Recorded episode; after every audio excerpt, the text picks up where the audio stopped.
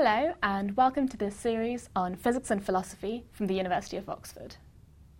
Artificial intelligence. The term conjures up apocalyptic visions of armies of robots taking over the world and enslaving the human race. Technology today is indeed progressing at an ever growing rate. A pocket calculator can solve problems in a matter of seconds that a human would take much longer to do. Many of our mundane and repetitive jobs are now being taken care of by machines. But could a computer ever truly replace a human? Could it enjoy the northern lights or fall in love and write a poem? I am Ankita Anirban, and I am speaking to Sir Roger Penrose, Emeritus Rouse Ball Professor of Mathematics and Fellow of Wadham College, Oxford. Although a mathematician at heart, he has made extensive contributions in the fields of physics, philosophy, and even art. He is the recipient of many awards and prizes, including the 1988 Wolf Prize for his work in black holes. His book, The Emperor's New Mind, and its sequel, Shadows of the Mind, explore the idea of artificial intelligence and whether the human mind could ever be fully replicated by a computer. So, do you think that the human mind can ever be replicated by a computer? I don't actually, but we have to be careful about the terminology. I mean, I think that the conscious aspects of the human mind, I mean, human mind you may include unconscious activities also, but what's involved in consciousness is not to do with computation. And that no matter how complicated the computation is, it would not evoke consciousness, nor would it be able to do the things that I believe consciousness actually is used for. So I think of consciousness as something which actually does affect our behavior. Some people refer to an epiphenomenon, which means that it just happens to tag along. If you have a computational action, for example, or some kind of action, and consciousness sort of comes along as a passenger. I don't take that view. It's more an active role that it plays. I'm not quite sure I could define that in any way that may, would make a philosopher happy. But nevertheless, I do think it's an active role and that it's serving a purpose. So that the evolution of consciousness in, in, in us and in other animals is, to my, in my view, something which had a, a strong selective advantage. So it's what, that's why we have it, if you like. But that it's not something that a computer does. And the reasons I have for believing this mainly come from mathematical logic. So, although there's arguments which I've been trying to make for a long time, first in the Emperor's New Mind, and more in more detail in my later book, Shadows of the Mind, but in many other writings, I have tried to make the case that I think is actually a strong case that there is something quite different that we use our consciousness for which is not something that could be actually done by a computer as such. To clarify that a little bit, I don't necessarily mean that some device made by some mad scientist or sane scientist, some latter day Frankenstein, say, who could construct some entity out of maybe inanimate materials, which might conceivably be conscious but it would not be a computer in the sense that we use that word today. So, what exactly would the difference be? What is it about a computer that it cannot have consciousness? Well, this is the, the centenary year of Alan Turing, so it's nice to be able to relate this discussion to Turing's work. You see, Turing in, in the 1930s put forward a very interesting concept which was basically making clear what a lot of other logicians were doing at the time, which was what is a computation. There were some mathematical problems or classes of problems which had been proposed as you know, can you find an automatic way of solving all these problems? And in order to address that question, Turing had to make clear what it meant to say an automatic process. And he also showed that there are mathematical problems which lie outside the scope of any automatic process. This was part of his initial thesis. This was more or less known already to Gödel, the famous logician, but I think, as Gödel himself appreciated, Turing's way of looking at it made it much clearer that his way was actually encompassing what you really mean by a computation. Now, the idea is that a computation is something which needs no mind to do it. It just goes on automatically. It has rules which it follows, and these rules are made very clear, and we, they are the basis of what we now understand by a general purpose computer. So, a Turing machine, the notion that Turing introduced in whenever it was, 1935 or something, the idea is basically what we now understand by a general purpose computer or an ordinary your laptop, idealized in basically three ways. One is it has an unlimited storage space. So it can keep on you can keep on adding memory if you like, an unlimited storage space. That it can go on indefinitely without ever wearing out, and that it never makes mistakes. So it's idealized in those ways. But when you've idealized it in those ways, you can actually see the limitations, as Turing himself was very clear about. So initially, he, he, I believe, tried to explore how you might go beyond his ideas. I think that perhaps his, his experiences at Bletchley Park with, with decoding and realizing the power of electronic computers, he shifted his view and went round to the view that maybe we are just computers in some very sophisticated kind. But I would dispute that. Let me paraphrase Gödel's famous incompleteness theorem in a slightly different way. This is more the Turing way. Suppose you're trying to prove certain statements in mathematics. Now, these are statements which have to do with in the infinite in some way. They always have to do with the infinite. You might say, How can we know about the infinite? Well, let me give you a, a statement which I think you would agree is pretty obviously true, even though it talks about the infinite. If you add two even numbers together, you always get another even number. You never get an odd number. There is no odd number which is the sum of two even numbers. Now, that's a statement about all numbers, no matter how absolutely fantastically enormous they might be. And yet, we can perceive, for various reasons, why that's true. If you add even numbers together, you get another even number. Okay, there are much more sophisticated statements like the, like the famous Fermat's last theorem, which is another example of something of a similar character. Now, let's just take simple statements. When I say they're simple, they may be very difficult to prove, but statements like that, which are to do with natural numbers, the numbers 0, 1, 2, 3, 4, etc. So we know what we're talking about. They're not some highfalutin concept. But the statements about these numbers, such as the still unproved Goldbach conjecture, every even number greater than 2 is the sum of two prime numbers. So if you know what a prime number is, that's a fairly clear statement. Nobody knows whether that's true or not. It's suspe- people suspect it is true, but there is no known proof. Okay, now how would you expect to be able to prove statements like this? Well, you might have some kind of system of rules, axioms, rules of procedure, which, if you follow them properly, you come up with yes or no. Now, the key point about these rules is that they are computationally checkable. So that if I produce a, a, an alleged proof, I can put this on the machine and it says, yep, you've done the rules right. Or, nope, you made a mistake there. So that's what I mean by computationally checkable. Okay? So you could put that on a computer. I don't say that it knows what it's doing, it just can check if, whether or not the rules have been correctly followed. Now, here is the Gödel Turing statement. This is Turing's version of Gödel's statement. Whatever those rules are, let's call them R, capital R, say. These rules, rules, R for rules, if I know what they are, I can construct a statement of this kind that I'm talking about, like sums of prime numbers and so on, I can construct a statement which has the following two properties. First of all, it's true provided the rules do not enable me to prove that 2 equals 3.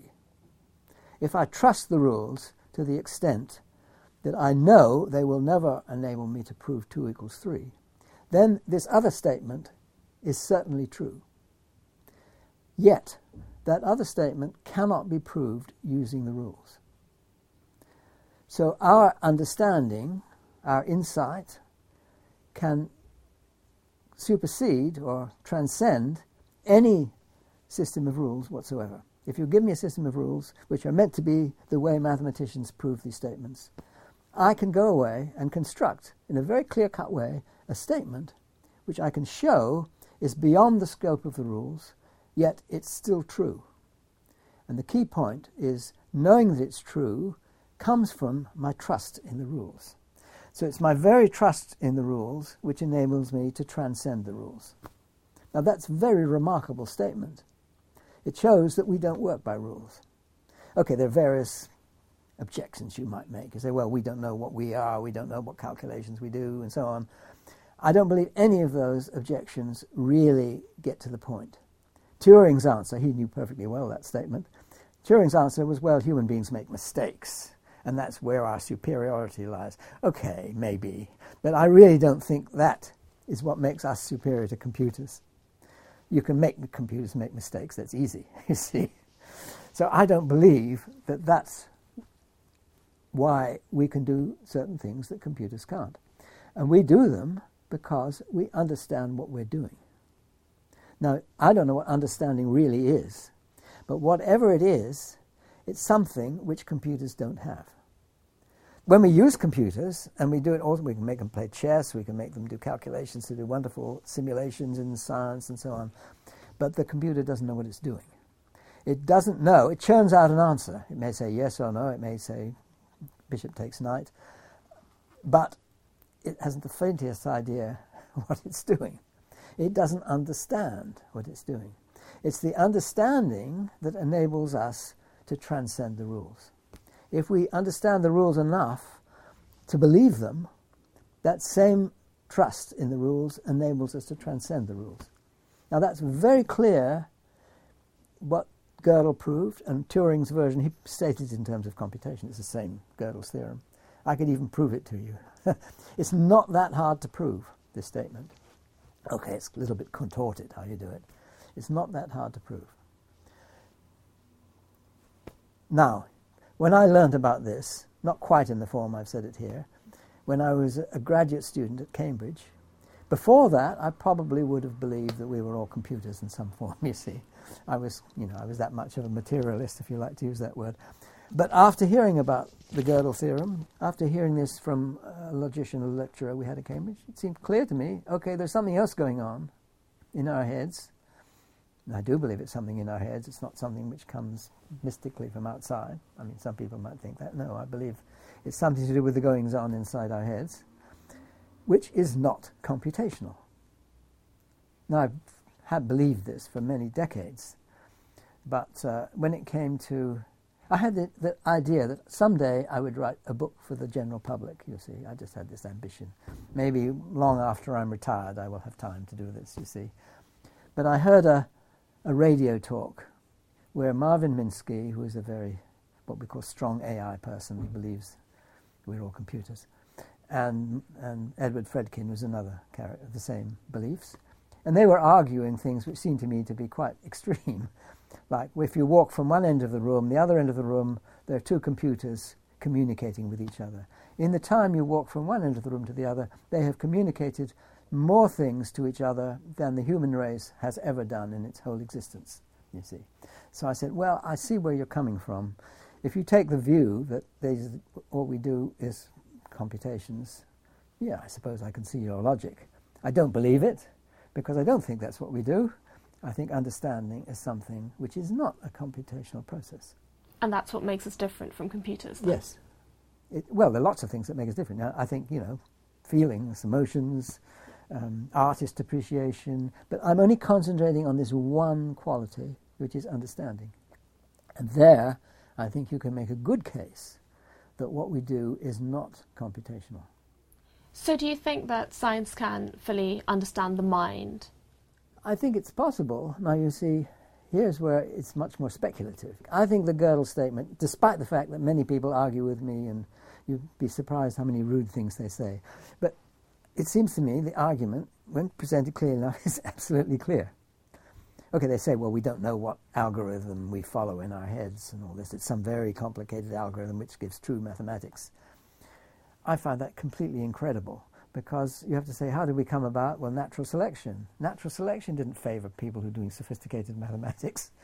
It's quite other things. It favoured understanding, it favoured consciousness. And consciousness, in my view, is a crucial ingredient to understanding. But if you ask me, do I think science will ever come to grips with that question? I think quite possibly. Whether we properly, completely come to grips with it, I don't know. But I think we shall make progress on that. But I think that the progress will come from trying to understand what in physics there could be which lies outside computation.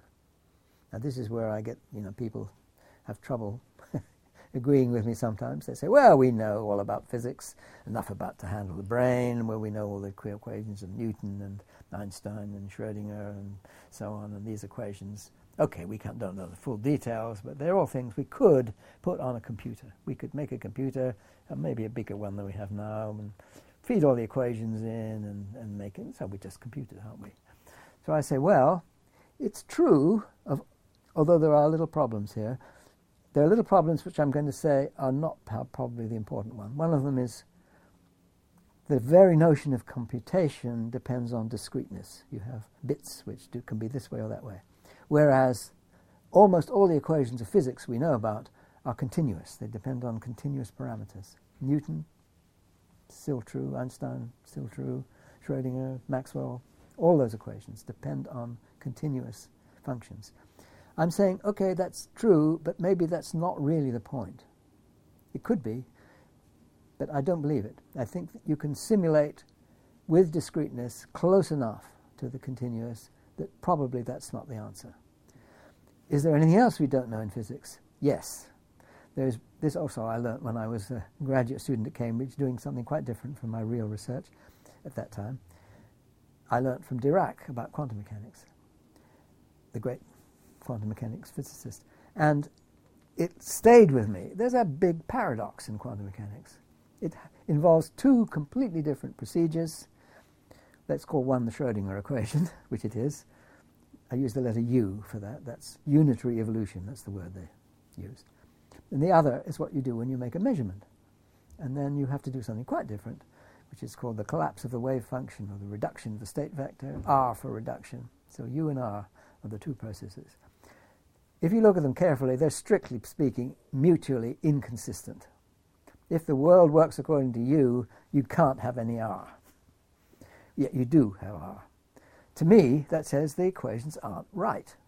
Okay, they're very, very good, but they're not quite right. And when they apply to big enough structures, there's something new comes in. And Schrodinger himself was very clear when he made it. He talked about his cat. You know, he said, "Well, I could, I won't do it because I'm a nice, humane person, but I could have an experiment in which a cat is put in a superposition of being alive and dead, and that's absurd." I mean, he didn't quite put it like that, but basically what he was saying is my equation. When I say my, I'm Schrodinger. You see, Schrodinger's equation doesn't explain what happens to cats. There's something missing, and I agree. There is something missing, and it's that missing thing which has to be involved in our mental processes, in consciousness. It's not just that quantum mechanics is involved in brain action, it's the missing boundary between quantum and classical mechanics, which we don't understand. And when we have that, we might see that it's a non computational process.